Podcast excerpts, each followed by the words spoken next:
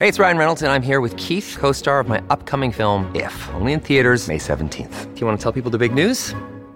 All right, I'll do it. Sign up now and you'll get unlimited for $15 a month in six months of Paramount Plus Essential Plan on us. Mintmobile.com slash switch. Upfront payment of $45 equivalent to $15 per month. Unlimited over 40 gigabytes per month. Face lower speeds. Videos at 480p. Active Mint customers by 531.24 get six months of Paramount Plus Essential Plan. Auto renews after six months. Offer ends May 31st, 2024. Separate Paramount Plus registration required. Terms and conditions apply if rated PG.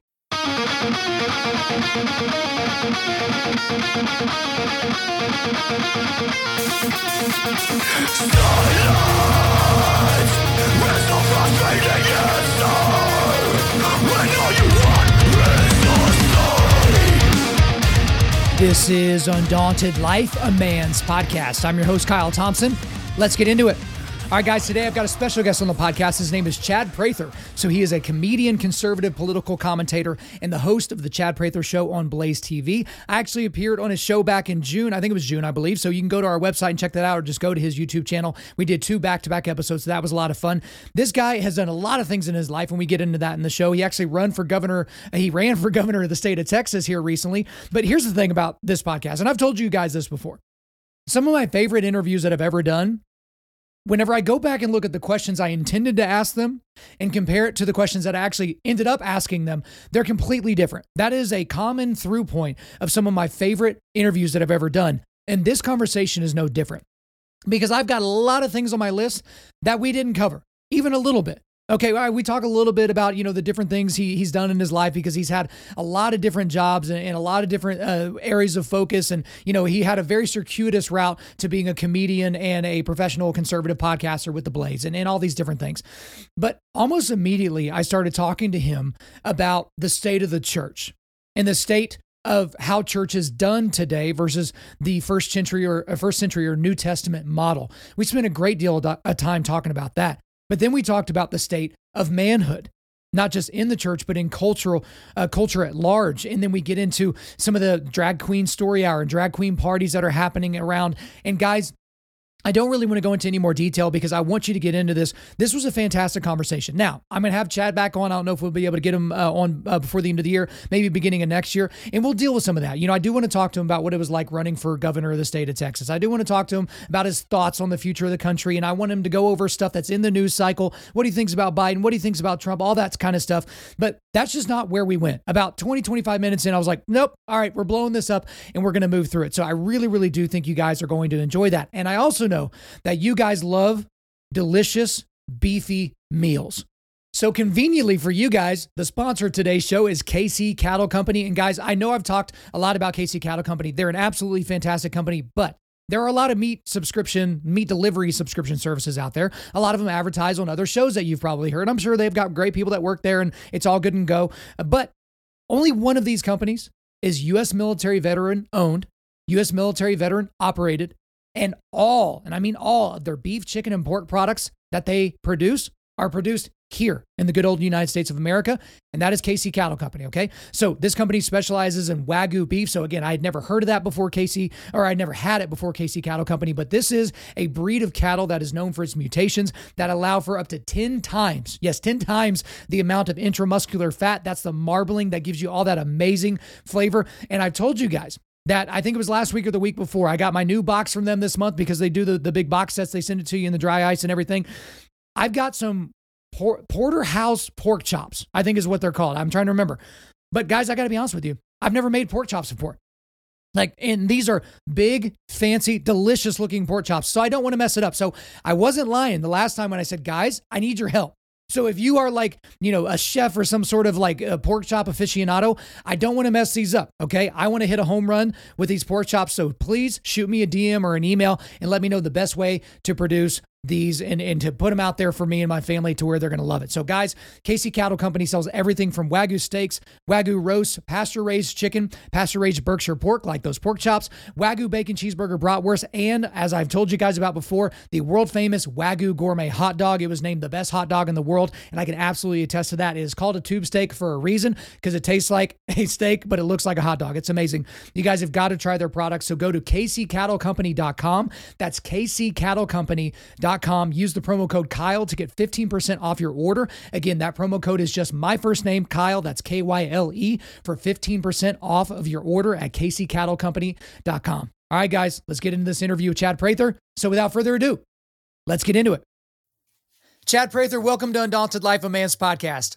Brother, it is good to be with you. Hey, I got to tell you, this isn't nearly as fancy of a meeting as when you had me on your show because you've got this whole big studio. It's fancy. You have servants. You have people like literally bringing you drinks and grapes and crap in between. Like you're literally just forced to sit on your couch in front of a laptop. So I guess we need to start with a big, I'm really, really sorry, Chad. I'm sorry, yeah, I'm not as fancy as you. Tell you. Kyle, luxury is overrated, buddy. It's, uh, just stay stay right here the way it is. Stay Spartan as possible. Okay, that's what I'm going to do. I try to do things as relaxed as possible since I'm so intense because I can't make my face look any different. Like I, I just look this way, I just talk this way, so I have to like try to like soften the edges in other areas. So you've had a really interesting life. You and I have have kind of maintained a friendship since coming on your show, and it's really awesome to get to know you a little bit. But you've got a very unique story in that. Uh, you just i guess had a unique upbringing. You've done a lot of stuff. You know you have a degree from columbia. You were a pastor. You did international mission work. You've been in the business world. You, you, went to seminary or i guess you were a professor in seminary for a while but also you had a unique childhood. So i need you just in a few minutes to bring us up to speed to where you are today. Just tell us all the important information. Uh, let's see in a nutshell uh, i was uh, born in new jersey. I love to tell people i'm a pro-life guy and i believe life begins at conception and I was conceived in Texas, so I at least have Texas DNA. That's right. My father, yeah, my father was an engineer, and um, they had him on a project in New York. So I was born in New Jersey, but I only lived there about four months of my life, and then they mm-hmm. moved to Augusta, Georgia, which was my mother's hometown. My father was a South Carolinian, my mother was a Georgian, and she won out. So uh, grew up in Georgia, then wound up going to. I played baseball and, and wound up going to the University of Georgia and uh, from Georgia, as you said, went to Columbia, and and Columbia also has a seminary, so I went there as well as did some teaching while I was there as well. Um, and I went into the ministry. Uh, you know, I was I was doing school and doing ministry around the age of nineteen. It's for the next twelve years of my life, thirteen years of my life. I spent a lot of time both working in local churches, both pastoring and and, and leading, but uh, also traveling around the world doing a lot of work in third world countries. I, you know, I spent a ton of time in West Africa and uh, tons of stories there. But uh, I, I, I, was, I tell people all the time, Kyle, I was a terrible pastor. I was a great teacher, preacher, but I was a terrible pastor because uh, in, in American churches, it's, um, people don't really want their problems fixed they want their problems understood. I believe that if people could if you could take away their problems they a lot of them would lose their identity because they've so you know victimized themselves with what's been done to them or you know how they've been so-called oppressed. So i'm one of those guys i bottom line it for you. I'm not here to pat your bobo right? I, I don't have a whole lot of gray areas in that regard. So i was a little too prophetic if you will a little too black and white for shepherding local churches uh, and and that's a real thing, man. You know, I'm I'm not one of those I'm not one of those counselors dude that's gonna make you feel good. But uh, hmm. we uh, I, I never I, I just kind of I kind of because I was struggling trying to fit into a role that wasn't me, kind of putting on Saul's armor. I burned out. Uh, wound up losing a marriage, and uh, we had four kids. It was a it was a traumatic thing, and I really kind of crawled into a cave of life at that point, and didn't know what I was going to do. And I always knew that I had a gift to communicate, and this thing called social media came along, and, and I was fascinated with the sociological aspects of it, of how you could reach people and, and trigger people and make people laugh and make them spend their money and push the buttons and get them to push the buttons. And so for me, I started using social media as a means and an outlet to uh, to do all those things, particularly to make people laugh. And uh, a television network wound up. Well, first it was a radio network reached out to me about doing a radio show, and then a television network reached out about doing a travel show with them. One thing led to another, and I wound up going viral on social media with uh, these silly videos sitting in the truck and just kind of talking to my dashboard for a minute or two, and uh, you know, then it got into the world of podcasting, and then wound up at Blaze TV, and so now I don't even really have a podcast; it's a TV show, and um, you know, one thing it just uh, incrementally led to another to get to this point. And a lot of people ask me, they say, you know, you know, why aren't you still in ministry? You should still be in ministry. I said, you have a wrong idea of ministry because I see what I do as ministry, even even now. I just don't have that title, that church title in front of my name. So yeah, it's been it's been a wild journey. I you know I'm a I'm a I do live shows as a comedian. I do live shows as a musician. I do motivational speaking with organizations that have me in. Do the podcasting, do the television show, and, and so there's a lot of people who there's two ways of approaching it. People say, "Man, you you really do a lot of things, and that's great." And then there's a lot of people who say, "Man, you do a lot of things. You maybe should settle that down a little bit and not do so much." So here I am, man. I'm I'm like a goose. I wake up in a new world every day, and uh, I'm, you know, I like I like to do a lot of things. I love variety, and, and it just kind of defines me. Well, Chad, it's exciting when you're the business. And like, so when somebody, cause you know, you have to eat what you kill. And so you constantly need to look for these other lines of income and other lines of influence and stuff like that. But I do want to kind of circle back. We talked about this a little bit off air, but we can go and get into it now. Just the overall state of the modern church. So you had me on your show earlier this summer. Uh, we did two episodes and we talked a lot about that. We talked about manhood, but just specifically within the church, you know, we love to lament as a modern Christian culture that we live in a post Christian culture.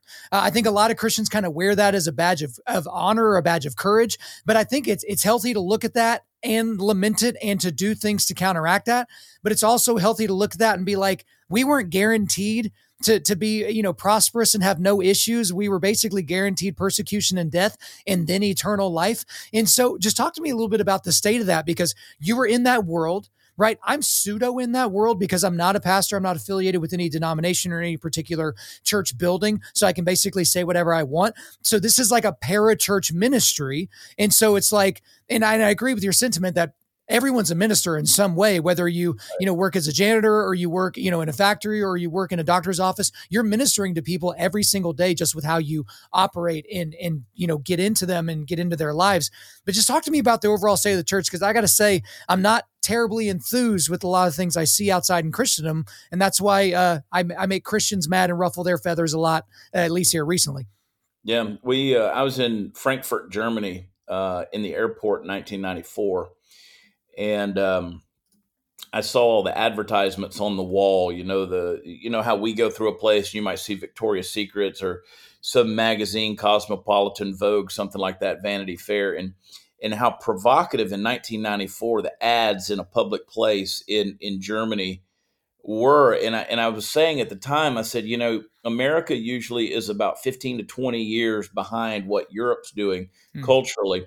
Now that's sped up because that, you got to remember in 94, that was kind of pre-internet days. Everybody didn't have a cell phone. You, you know, the, the, the cultural information traveled a lot slower.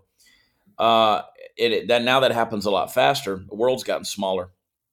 But I can remember saying then, I said, you know, if this can happen in Germany, which was, you know, obviously the place of the Reformation, you know, it was the mm. heart of the Reformation. Uh, it was the heart of Protestantism. And I said, you know, just 500 years later, it becomes a place of atrocity. It becomes a place where Nazism it takes takes hold. But then now this this lascivious culture is being exposed everywhere in public places. I said, you know, the church is really in trouble if we don't fortify ourselves now in terms of what's coming. So now we see what's happened, and that is we didn't fortify ourselves. We've allowed ourselves to embrace the world's message, and two big things have happened, I think, in the church. One is we've embraced commercialism and we're okay with disenfranchisement. What I mean by that is commercialism we don't really care so much if, if, if unadulterated offensive truth is being preached in our pulpits as long as the coffee is the right flavor mm. and the air conditioner is set and the fountains are running in the lobby and you know there's a valet to help park your car and you know the, the right children's minister is there to entertain your kids um, so so we're really no different from a christian disney world and i use the word christian in quotations mm. And then the disenfranchisement part is our is our that individualism, which is inevitable because as Americans we do believe in individuality. But that's not what the church is supposed to be. The church is supposed to be a community. We're not we're not supposed to be unified as much as we're supposed to be one. And and that is that's something that I think has been lost in terms of what the biblical message is for the American church is we're not one. We don't we don't have a common message. We're not one with one another. We're not of one heart. You know, our worship is not. Uh, it, we don't have. And and I, when I define that, when I say one, we get from the word one the word integer, and the word integer we get the word integrity. So so if we're not one with ourselves, we don't have integrity in our own in our own heart and community. So we've kind of lost that in a big way, and. Uh, we hear people talk about revival, revival. We need revival. Well, obviously, we're not in any form of a revival. Uh, which, if you look, the word revival is not in the New Testament at all. It's an Old Testament terminology. Uh, it was pre the indwelling of the Holy Spirit, and so. Uh, but once the new covenant was made in Christ, the, the concept is is New Testament discipleship, and that is uh, that is um, taking the image of Christ that dwells in you and reproducing it in the lives of others. I think that's what we're looking for. But unfortunately, we've lost what we what we know to be the teachings and the image of Christ in us. You know, Jesus said, "Go and teach the nations everything that I've commanded you, everything that I've commanded you." we're not doing that. And so consequently, we've lost our mission. And if you lost your mission, then you've lost your purpose. And and I always tell people an example. I say, you know, um, dogs that run in packs, they'll do one of four things at any given time. They'll sleep, they'll eat, they'll fight amongst themselves, and if unthreatened, they'll let new members join the pack. They'll do those four things until a rabbit runs by. When the rabbit runs by, the ones that are eating and sleeping and fighting are going to stop and they're going to chase the rabbit and the, they'll now let new members join the pack as long as they're willing to get caught up in the uh, in the vortex and the chaos of the rabbit chase so what are Christians? Christians, you know, or what is ch- what are churches? Churches are Christians running in packs, right? Hmm. So so we are we sleep, that is we get lethargic, we eat, we just go in there and want somebody to feed us all the time, you know, some spiritual truth. Uh, we fight amongst ourselves. God knows that happens in the church. And as long as somebody's not willing to mess up the status quo, we'll let new members join us. But we've we've lost the rabbit, right? We've lost the vision, and that vision, I think, is the Great Commission and so consequently, the church has become a feel good habitat. It's become a place of, of comforting and soothing. And, you know, God forbid we, we offend anybody or step on anybody's toes. And, and I say that coming from the perspective of a comedian because I always tell people that in this age where free, free speech or just speech in and of itself is under attack, there's two places you should go and expect to get offended. One is the church, and the other is is the comedy place, you know, the comedy stage. And we fight against both of those right now because we just want to feel good all the time. So the state of the church, we're in trouble. Um, and I, I don't know if there's any hope for us apart from a true outpouring of God's, you know, grace and favor and mercy, and that, uh, you know, that evidenced by His Spirit. But um, I, I always, you know. God can't God can't save saints and God can't save seats and the and the local church is full of both of them you know, we're not bringing people in. We're not truly blessing people. We're not ministering to people. That's why I love that what I do, as as abrasive as it can be on social media, to me is a ministry. To me, it's a ministry, and it's very offensive to to, to the average modern 21st century mind. But I'm okay with that, right? Because I think we need some abrasiveness. Well, let's dig into that a little bit more. And I obviously co-sign the abrasiveness. Obviously, people are like, "I you talk too fast and you're a little bit too aggressive." It's like, well, I can't control either of those things. But um, you know, one thing I think you would co-sign just to make sure everyone's not mishearing you is obviously you don't think that God's church is in trouble because God is in, in control of His church. It's the American church that's in trouble. Maybe you could say the Western yeah. church. Well, and that, that's the thing. I, you know, we throw our labels and and stuff on the church. When I talk about the bride of Christ. Hmm obviously she is being purified for a day right that is coming and and we know that that bride that that christ christ loves very much you go back to uh, you go back to the book of esther you know and esther uh, anointed herself and and they groomed her i hate to use that word this it's been yeah. lost in so many things today mm. but they literally they bathed her and they they anointed her body and they put her in baths. I mean, she did this for 12 months before she got married, mm-hmm. right? I mean, she was really getting perfumed up. I mean, she went through this beauty regimen for 12 months, if you read the story, before her wedding day. we're going through some pretty um, cleansing times right now. You know, the whole wheat and chaff, and so we're we're in a day and age where I think that that, that the, the bride is being beautified, but man, there's some ugly parts that are there that that I think that that God loves us so much that He's peeling those layers off. You know, I tell people, and it's and they, they have to think about this when I say it, but there's some parts of you that aren't going to heaven. like there's some of those things that you love about you aren't going to make it because those aren't the sanctified parts. Those aren't the things that are going to be pleasing to him. And so he's trying to get those sacred cows out of our lives and, and get us to a place where we are pure. So, no, the church itself, um, you know, globally is growing. Uh, there is true discipleship happening. There is New Testament Great Commission processes happening around the world. Um, I can remember when I was in um, Abidjan, Cote d'Ivoire, uh, Ivory Coast, back in, I think it was 96, 95. Uh, first time I was there. And I came back and I was telling a seminary friend about some things that I saw while I was there. And they were just like demonic stuff that I saw and, mm. you know, black magic and, and just some of the stuff that was there. And it was just some real pure evil stuff. And, uh, the uh, buddy of mine, seminary friend of mine, he goes, "Yeah, they got that over there, don't they?" And I was like, "Man, they got it everywhere." Yeah. I said, "But they're facing the." I said, "You think it's not in America?" I said, "You know, it's just not being paraded the way it is." I said, "But it's here too. This evil is here too." But see, we've stuck our head in the sand so bad that, that we don't we don't realize that that these these forces and powers that are unseen, that are very very evil and wicked, uh, they're affecting us, man. But we've gotten so sterile in the way that we do things. It's very antiseptic and uh, clinical in, in the way we do church. And so, in that regard, we, we've, we've become powerless. Hmm. You don't need power, you don't get power. So that's where we're living. So you brought up a lot of things that I want to kind of weave together. I want to go back to a point that you were making about the commercialization of, of the modern church and a lot of those things. So the, the easy colloquial term for that is the mega church. And I've had some conversation with some pastors that are kind of in that world and, and you know, I'm still – kind of thinking through the, the ramifications of that because it is possible to have a mega church in terms yep. of the definition and be incredibly healthy. And the, and the pastor is not doing TED Talks with a few Bible verses on the back end, but starting with the scripture and maybe a few life lessons here and there. But I guess what I see in the modern church, Chad, and you can tell me if, if you feel like this is the same way, um, and this is regardless of if it's a mega church or a small church, even in a rural community. I feel like we are requiring so little of people because we bought into the business ethic of trying to diminish the uh, the barriers to entry, I guess you could say.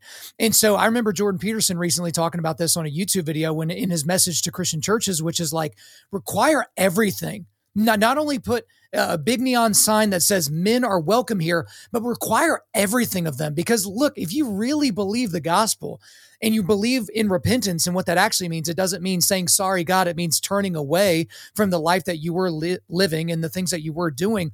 But most churches, it is. It's like grab your delicious coffee, grab your cookies, go and see the rock show, listen to your TED talk, and then bounce. I call it spiritual Skittles. You just get your Skittles and they wear off before you leave the parking lot. There's no life change. There's no discipleship.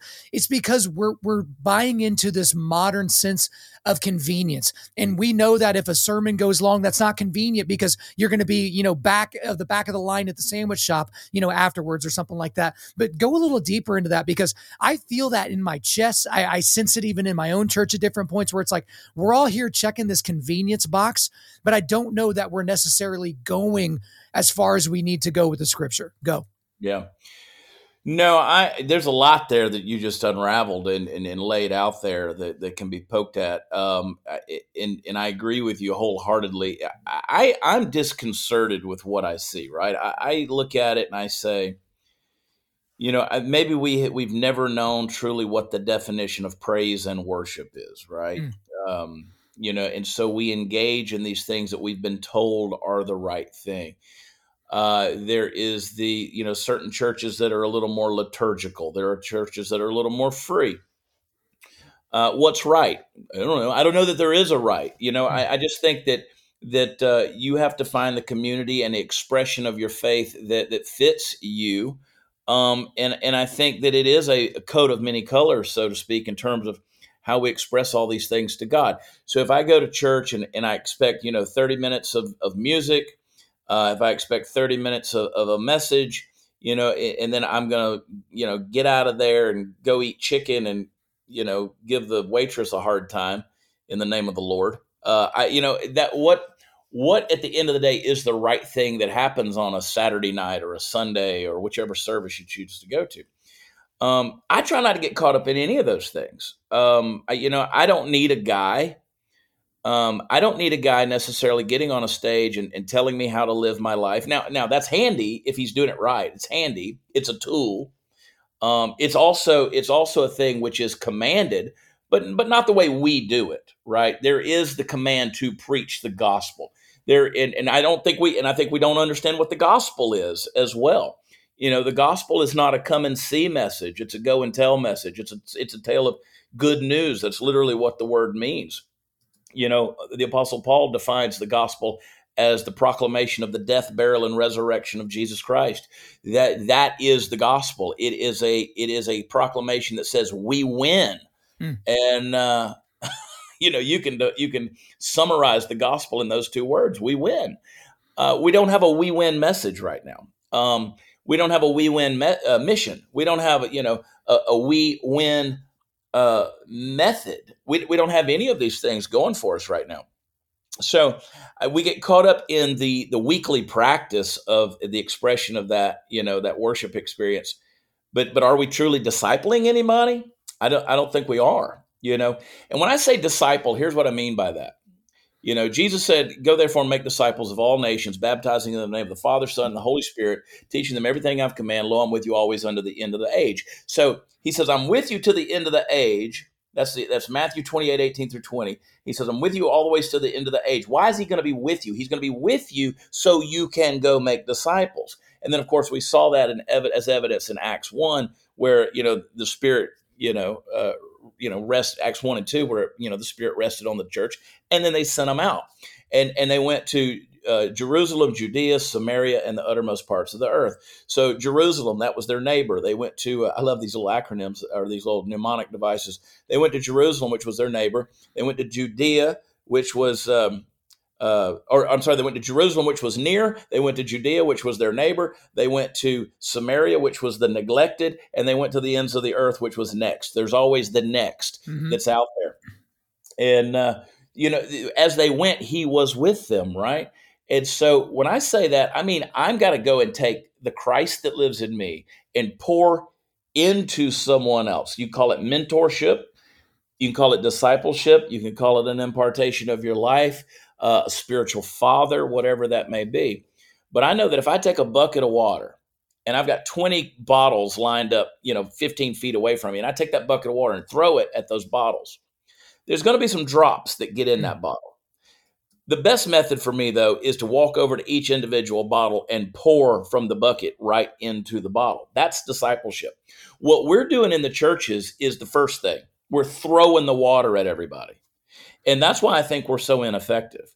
And, and we, we've gotten so wrapped around the, the as you said a business model we, we almost we want pastors with an mba right who who are tony robbins in a in mm. you know in a leather jacket because we got to be cool these days right, you know, right. preaching jeans and an untucked shirt and so you, you know we, we've got these guys out there that are slinging water from the bucket some of it's getting in us but it's not the most effective method so I think that's why, by and large, just by default, the megachurch method tends to fail.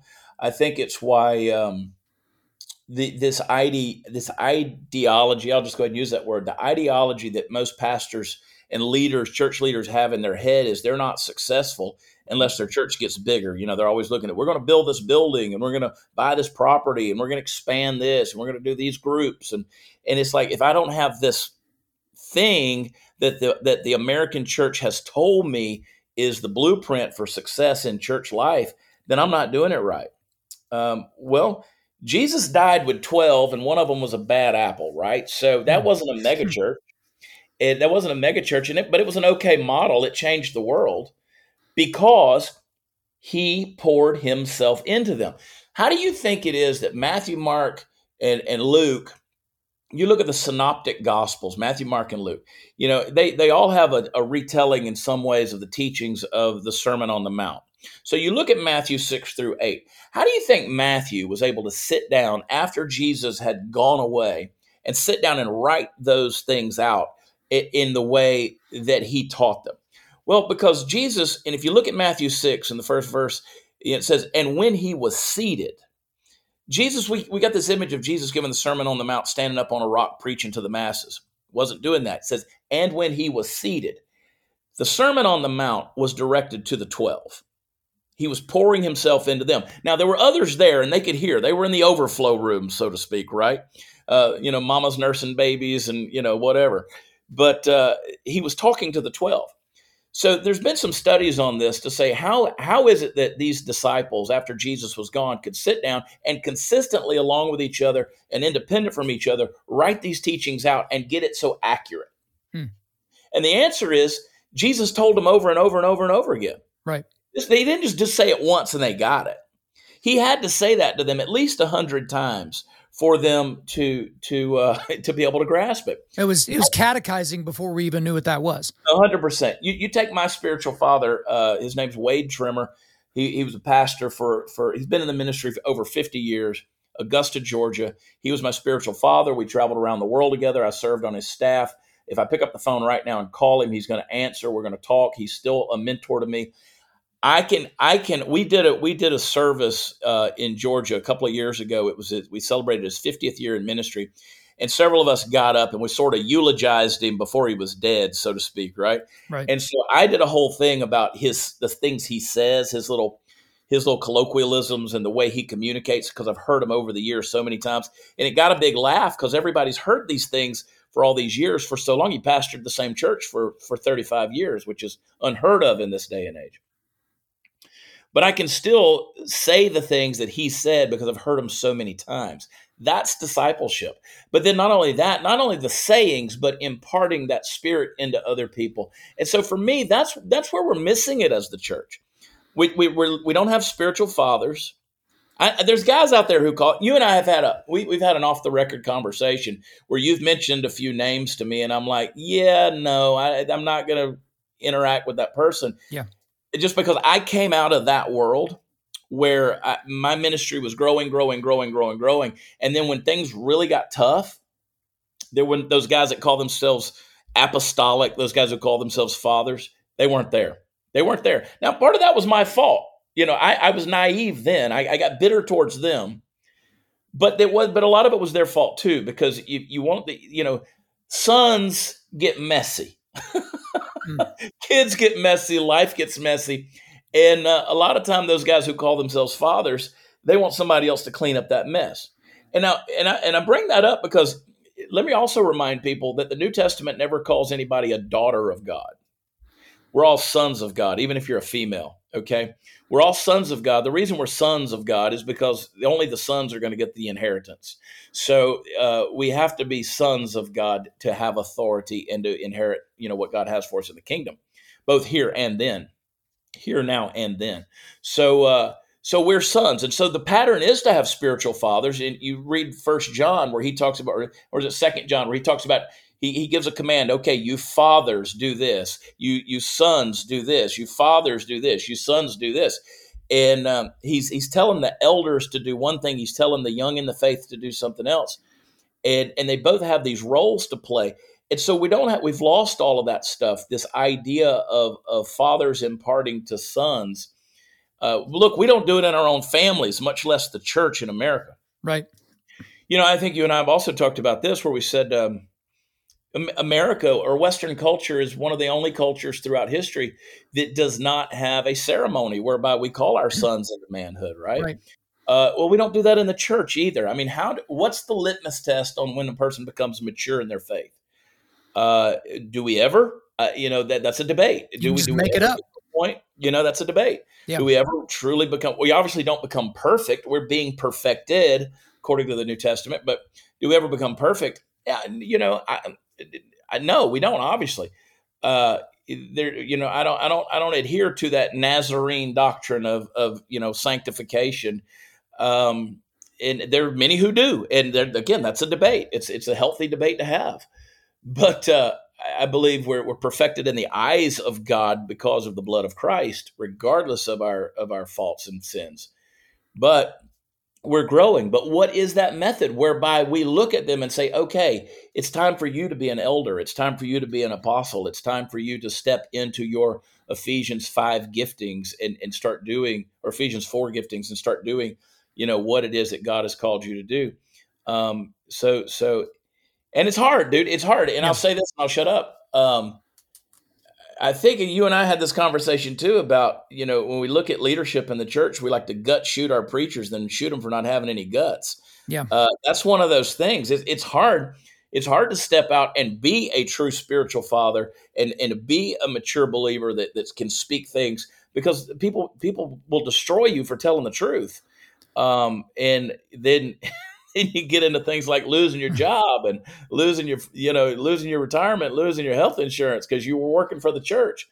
So man it's a, it's a weird thing dude. We've built a weird house of cards and, and gotten real far away from the new testament example so uh, a lot there. One thing that you brought up there at the end was, you know, how do we know who elders are going to be and different things like that. Well, when you look at some of these churches that we've talked about, and yes, we've been picking on mega churches, and we should probably be fair. Again, there are unhealthy and then healthy ones, but a lot of the unhealthy ones, Chad, they don't have elder boards. They have boards of directors because their their senior pastor is not a pastor. He's a CEO of a franchise model that constantly needs to be opening up new franchises in order to continue growing the brand and to continue selling books or, or whatever the thing is. And again, I do want to draw a delineating line because I do know some people personally. Joby Martin is one. He, he's uh, I think he went to the University of Georgia. He's he's a go dogs kind of guy. He's got go a very very healthy enormous church in Florida, yeah. in Jacksonville. And so there, there, it can be done and, and there are ways to, to kind of get after that. But I do want to go to something that you meant, or go ahead, Jack. To me, and that, but to me, the only way it can be done, and this is my conviction,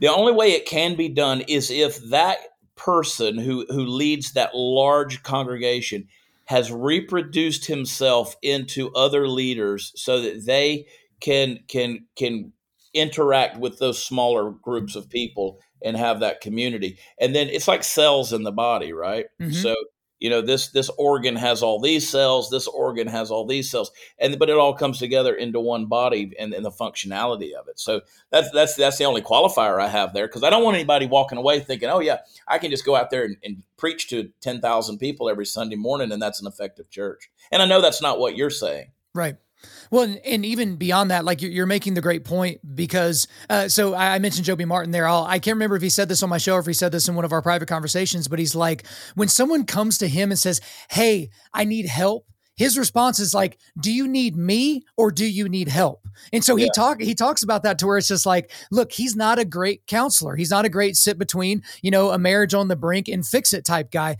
So if right. you need help, he can get you the help. But that's part of the whole discipleship model. But one thing that you said that I thought was really interesting, Chad, is the we win thing. Okay, we don't really uh, approach ministry. We don't really approach sermons. We don't really approach how we do things as a church with a we win mindset. Part of that, if I were to, to venture a guess, is because that sounds pretty aggressive. Like we win because if somebody wins, then guess what? There's a loser. And we can't have that because everyone's got to be on the same page and, and equity and everybody gets a trophy in however way you want to couch it.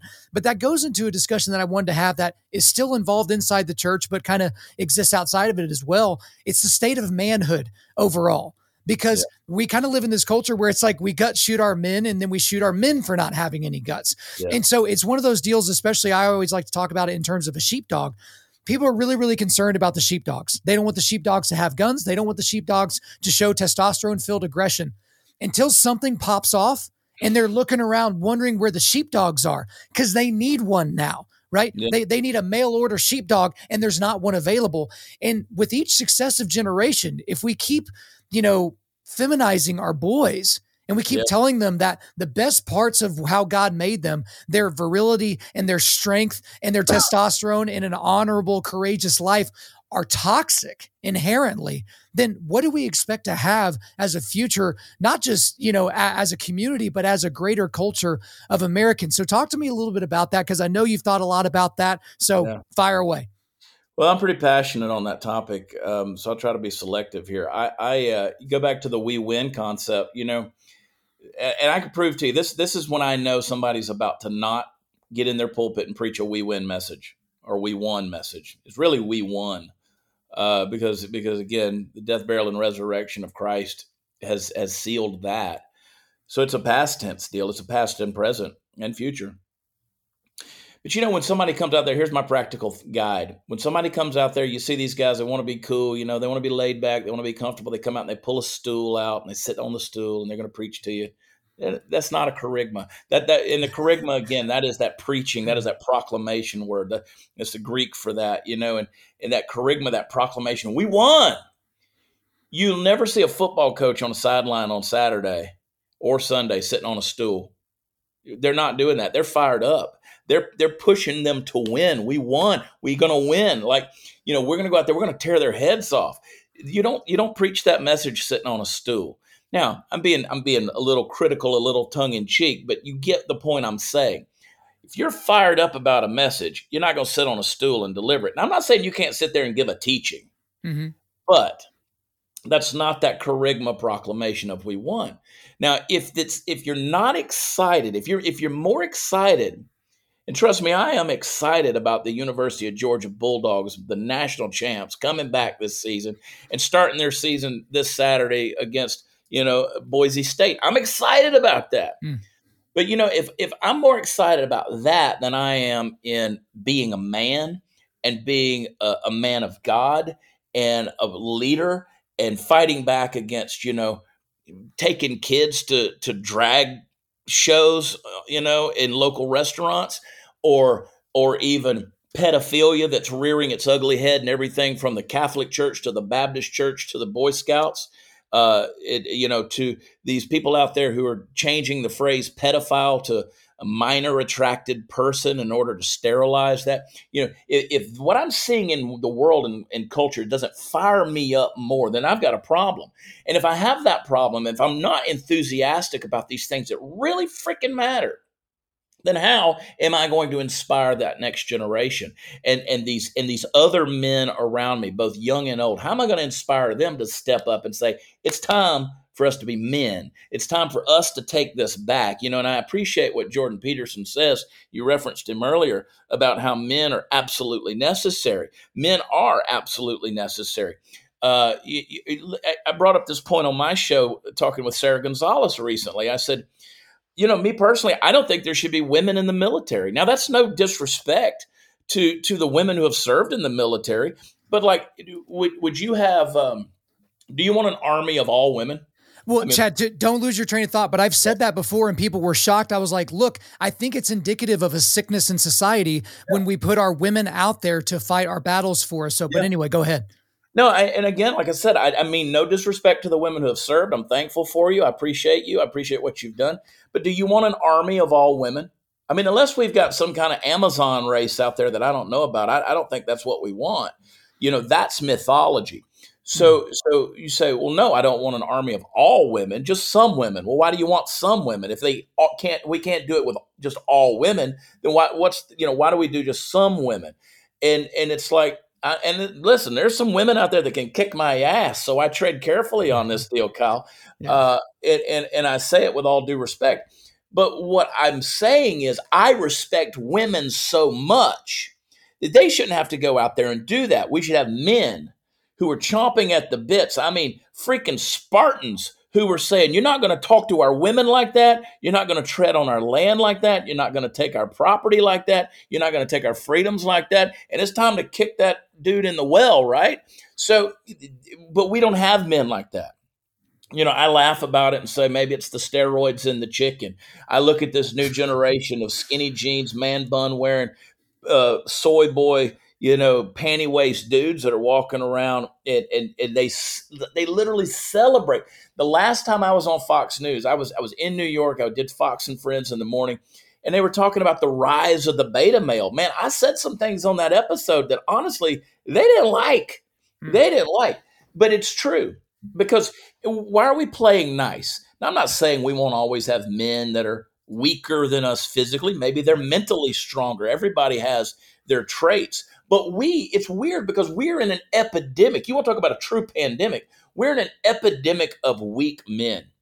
men who don't want to fight for anything, who don't want to stand up. They're afraid of being embarrassed. They're afraid of being called out. Look how many people go on social media and they hide their faces and they hide their names and they get tough behind a keyboard. You know, mm-hmm. I don't know if there's a shortage, if there's a supply chain issue when it comes to hot pockets or mom turned off the AC in the basement. But what are these keyboard warriors doing out there, man? But they're they're they're they're just buzzing around. They're little flies, like you know, flies on crap. And and and we spend all of our time swatting them off rather than doing the stuff that needs to be done to make society great again and speaking out. So, you know, it start it starts with guys like you taking it taking a voice and using a platform and, and getting other men on board. And again, when I say that, I shouldn't even have to use this disclaimer. But this is not a disrespect or disregard to women because women have a place, men have a place. You see how culture right now, the attack is on identity, specifically with gender. You know, they want this homogenized human race. Well, that doesn't exist. That does not exist. And in 100 years, they're going to look at America and say, what the heck were they doing? What were yeah. they thinking? I mean, this was idiocracy, and uh, this is why this is why radical Muslims want to kill us. We kill our babies in the womb. Uh, we we you know men lie down with other men. You've got uh, you know women that take the role of men, and you know, I like what uh, comedian Andrew Schulz said. He said, "Feminism, they, well, they played the long game, right? They, they when people were out there getting eaten by lions and, and killing each other in the Coliseum, they weren't about this equality and feminism. But as soon as there was air conditioning in the office buildings, they were like, heck yeah, we want equality. right. So, and, and they don't understand how society, particularly the government, is playing us. Right? They want to make sure, you know, the federal government right now in America, they want to make sure that every home that both parents have to work they want to make sure of that. And and you know you can't you can't live off of one salary anymore. You can't live off of the husband providing for his home. You, you can't do that. They want to make sure that they've got at least two people in the home paying taxes, so the government gets more money. And so they're going to make sure that everything is unaffordable. Both families have to go. And so now what do we do? We farm our kids out to these socialist structures called public education and public schools, and uh, it, which was designed to be a facilitator and incubator for Marxist thought. And so we put them in the collective community and say, well, I don't have time to homeschool my kids. I don't have the money to homeschool my kids. I don't have the energy to homeschool my kids. That's right, because we have been so defiled by the system to believe that we're just supposed to do it. And so whether it's what's going on, the pattern we've, we've embraced with the church or the pattern we've embraced with the home, it's disgusting, man. So we're destined to fail. We're literally we're literally on borrowed time when it comes to uh, culture and society in terms of when it's going to collapse because technically it's already collapsed. Men aren't men anymore. The, you know, they talk about the patriarchy. Let me tell you about the patriarchy. The fact you want to know, you want to know the the offense of patriarchy to me is the fact that a man can dress up like a woman, go out there and and and objectify a woman by putting on a bunch of makeup, big wigs, and a bunch of dresses and blow glitter out their ass and go out there and people celebrate that and throw dollar bills at them, right? That that to me, and nobody, nobody, nobody in you know the progressive Riri crazy people out there, uh, n- nobody has a problem with that. Really, the fact that you can give Caitlyn Jenner Woman of the Year and nobody has a problem with that. That is the essence of abuse when it comes to how men objectify women. That's the patriarchy. And, but yet I speak out to the dignity of the in, in, the individuality and the uniqueness of femininity, and people are like, oh, you're a bigot, you're a misogynist, you're a sexist. How dare you point out that a woman, you know, has these? No, I want to, I want to take a woman, I want to protect her. You know, why do you think it is that on average, on average, I got a hair right there, I got to pull that off. On average, men are typically taller than women. You know, you know, you're here, the woman's here. God created that because she fits under your arm. She fits in a protective place. Her head lays against your chest, next to your heart. The, the, you know, just look at it physically. Look at the intimacy of a sexual relation. Uh, the, the way, the, the design of all of that, in uh, it's just physiologically and anatomically, is all about the man protecting the woman, caring for the woman, um, you know, cherishing the woman. All of these things. But to us these days, we're we're blasted for having that such a narrow minded deal. No, I just, I've never met a woman, I mean, a true woman. I've never met a woman that didn't want to be protected, nurtured, and taken care of. Right. I've never met that. I, I, I, don't. I mean, I've seen some people out there that that scream in the street and, and yell. I, I, got stuck, dude. I got stuck in a Me Too rally. You know the the vagina hat deal. and uh, I got stuck in one of those parades one day. I, I was in Grand Junction, Colorado, and I was eating breakfast, and I came out onto Main Street, and they were having a parade, and I didn't really know what was going on because this was kind of a new movement.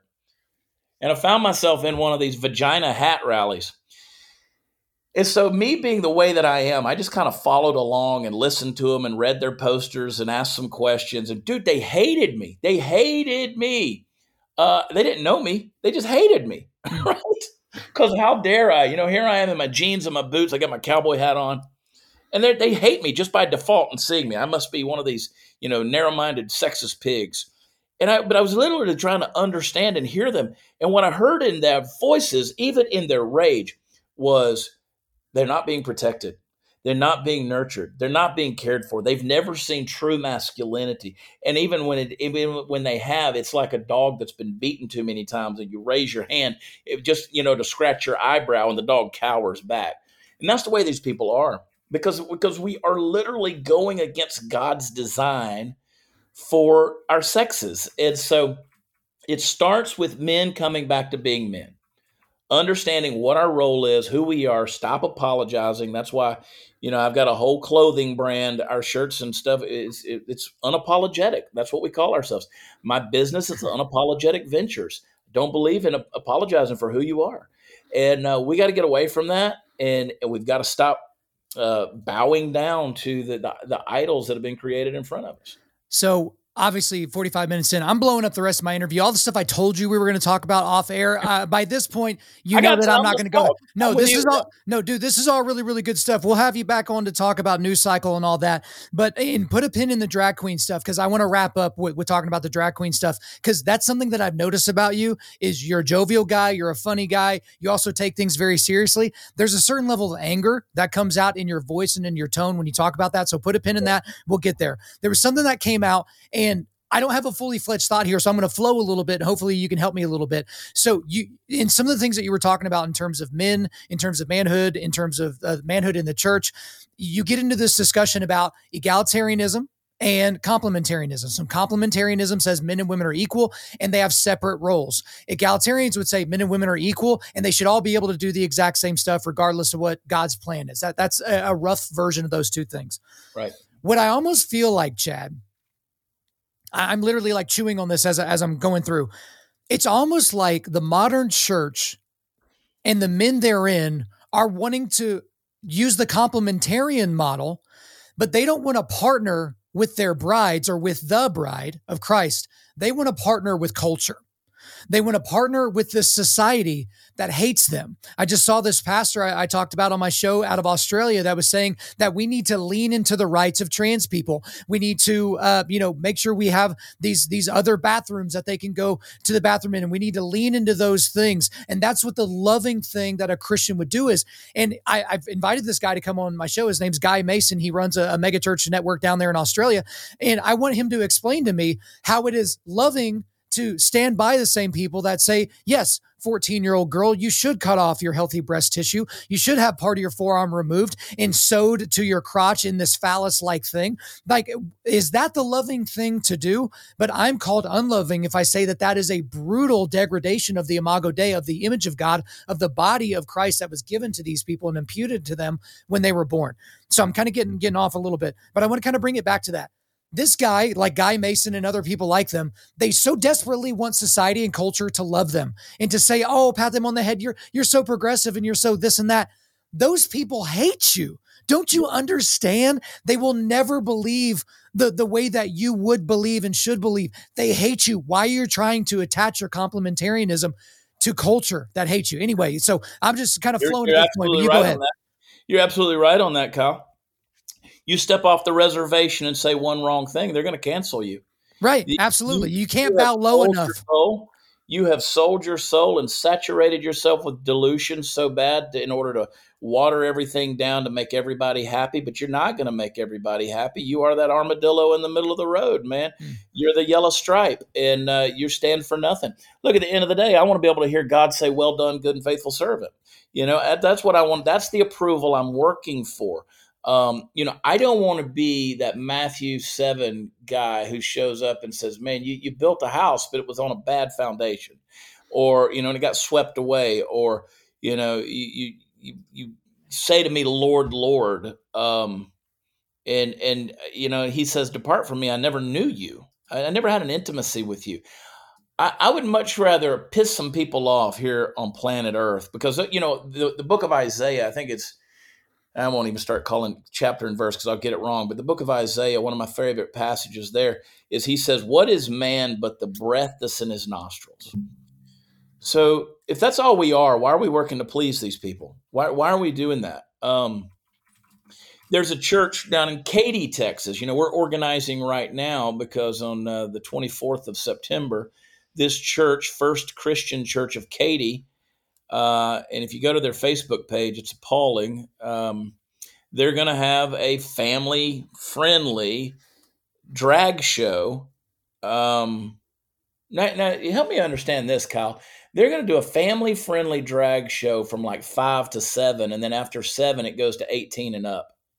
Tell me what's going to change at seven o'clock. Absolutely what, what nothing. What are you going to do from five to seven for the kids? What are you going to do after seven o'clock? What what level of perversion are you going to to to start doing so that the kids aren't welcome anymore?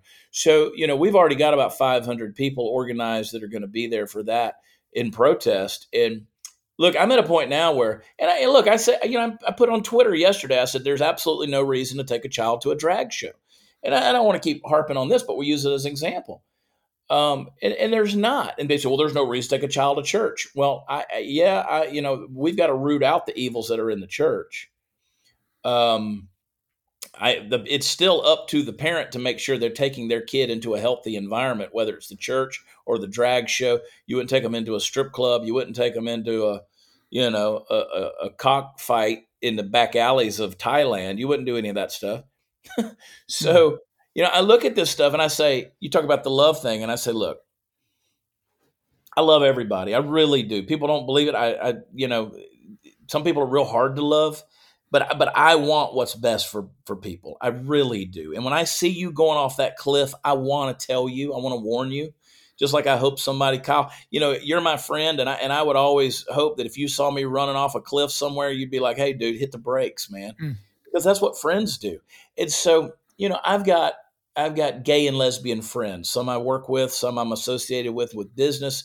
You know, and I and but I but I'm I'm in intimate relationship with them, and I can look at them and I can say, you you know, that's going to be destructive for you, right? You know, you know what's what you're doing right now is going to lead to now that I can have that conversation. I can say it to them tongue in cheek. I can look at them dead in the face, tell them I love them, and tell them the truth. I can do those things. Now, what people want me to do is condemn them. People want me to come at them and fire and brimstone and rain down Sodom and Gomorrah on them. And, and I just say, no, I just don't think that's the most effective way. I can speak the truth in love with the purpose of character change. Speak the truth in love with the purpose of character change. That is the key right there. But the love is the key part. Otherwise, as, as 1 Corinthians 13, of course, says, you're like a clanging cymbal. You know, I speak with the tongues of men and angels. It doesn't matter what I say, but if I don't have love, I'm nothing more than a clanging cymbal. So, you know, these people that I speak to, they know that I love them. They know that I love them. They know that I care about them. And and I can come to them and I can speak those things into their lives and uh, try to do it with a gentleness and and turn them a little bit. And I think we've got to do that because this today more than ever, we really have to have an iron fist, but we've got to cover it with a velvet glove because people are really tormented. Um, the the uh, the the powers and principalities, you know, those things that are unseen, those spirits that are at work among us that we can't see and often disregard, have really ratcheted up the heat, right? Mm-hmm. And so people are more deceived than ever. Maybe not more than ever, but we're in an age of deceit. Uh, and we've seen it throughout history where it's gotten really bad. But but we're in an age of deceit, and y- you wonder how how can you know, Nazi Germany exterminate six and a half million Jews. That's an age of deceit, right? Uh, you know, how, how can Cambodians kill, you know, the millions that they did in, in the killing fields and, you know, the, the extermination of Russians under Stalin? How can that happen? Well, it's an age of deceit. And if you don't think the violence is going to follow what's happening right now, trust me, it's coming. You look at Joe Biden right now calling us MAGA Republicans. If you're a conservative at all, you didn't vote for him, you're a MAGA Republican. And notice that's the talking point right now. It's in all the tweets, it's in all the press conferences. His press secretary, Terry uh, Karine Jean Pierre, just doubled down on it again the other day when pointed out uh, and asked about it because they're trying to label conservatives. They want to label people like me and say, well, he's one of those MAGA Republicans. Well, if they can if they can attach that label, they can categorize and classify me and put me in the box and ultimately do with me what they will, what they want to do, because I'm not human anymore. I'm a MAGA Republican. Right. Uh, that's what they did with the Christians. I mean, in the first century, you know, Christians, to call someone a Christian uh, was not necessarily a good term. It yeah, it was, was an insult. It was, it was an insult. It was a re- derogatory. Um, you know, whenever the the word, I'll tell you a funny little little etymology lesson here the word enthusiasm comes from the Greek entheos, which means God inside of you. The first century Christians were so passionate and so excitable that they said God's in them. They're enthusiastic, they're entheos. We get enthusiasm from that. That was not a complimentary term. They, they were saying they were possessed. Uh, they were they were almost like whirling dervishes, if you will, getting themselves frenzied up in their acts of worship. And so they were comparing them basically to the pagan religions of the day. So, you know, they can label you and put that derogatory term on you, then they can control the narrative about how the, you know, your life's going to go here, you know, in the future. So we're in an age of deceit, man. And so that's why I say we've got to speak the truth in love for the purpose of character change. It's going to take an iron fist and, and it, it's going to take, I tell you, it's going to take some real critical thinking and when I say critical thinking, here's the way I like this. here's here's how I define critical thinking for me. I always say, am I wrong? If I say something or I think something, I start with am I wrong? And then I start to dissect what I'm thinking and, and feeling and saying. And I go, I want to know if I'm wrong. That's it. And I want to dissect this. And when I get to the conclusion of it, if I still feel convicted that this is truth and this lines up, then I'm going to go forward with it. And I'm going to go forward just blazing forward with the thing because to me, I've critically thought through the deal and I'm, it's a conviction that it's truth and I'm going to embrace it. Um, and, and we've lost critical thinking. Thinking is uncomfortable. That's hard work. I mean, you're you're an exercise guy. You you told me yourself that you always want to do a little more. You want to do a little more. You look back on it, like I could have done more. I could have done mm-hmm. this. Um, and you do that in terms of the physical. You do that in terms of the mental. See, that's that's what we've got to do with our minds. When we talk about discipleship, we're talking about our mind, will, and emotions. That is your soul. When God created Adam, he breathed into him uh, breath and, and the kaye nefesh in the Hebrew. He became a lifed soul. That nefesh is is your your suke, your psyche in the New Testament Greek. Is that your mind, will, and emotions, right? So you look at the book of Proverbs, as a man thinks in his heart, so is he. That word heart, that's nefesh. As a man thinks in his soul, so is he. The word um, the uh, the the word um, thinks is uh, uh, kaye, which is the uh, Hebrew for a gatekeeper. And so, what a man opens the gate to into his soul is what he becomes. So, so you you look at certain things, you embrace certain things, you believe certain things, you're exposed to certain things. As a man thinks in his heart, so is he. As a man gives access to his soul, is what he becomes. That's mind, will, and emotions. If we're not discipling those three things, your mind, your volition, your ability to make a choice, and your emotions, if you're not discipling those three things, go on social media and look how wild the emotions are. Everything is in their feels, man, because we're not critically thinking. We don't have that anymore. So those are the things that I encourage the people that I have influence over. That's the stuff you got to get control of. I mean, we talk about all the time on the show cultivating spiritual, mental, and physical resilience. And part of that entire thing is what you're talking about. It's this intellectual honesty. And yeah. it's just this, uh, you know, put your pride down for a second. You said the wrong thing. You thought it was true. It wasn't. Just correct the record. It's really not that right. big a deal. Like right. this, this idea that, okay, doubling down somehow makes you more virtuous. No, it makes you twice as stupid. So, uh, dude, there's so many more things that we could get into here, but I know you got to go to the studio and make some things happen today. We will certainly have you back on to talk about political stuff and the fact that you ran for governor of Texas and all that other that. Uh, but we, you know, we'll save that. We'll save that for the audience down the road. But that's all for me. Is there anything else you want to get off your chest? No, brother, I appreciate you. And uh, hey, if folks want to, I, I, don't always preach at people. If they want to come have some fun with some laughs and some music and and uh, some good stuff, check out my schedule at watchchad.com. And of course, folks can uh, subscribe to the Chad Prather Show on Blaze TV, or it's, it's get it at Chad Prather on YouTube. All right, guys, that is all in the show notes. Chad Prather, thank you for coming on Undaunted Life, a Man's podcast. Thanks, brother.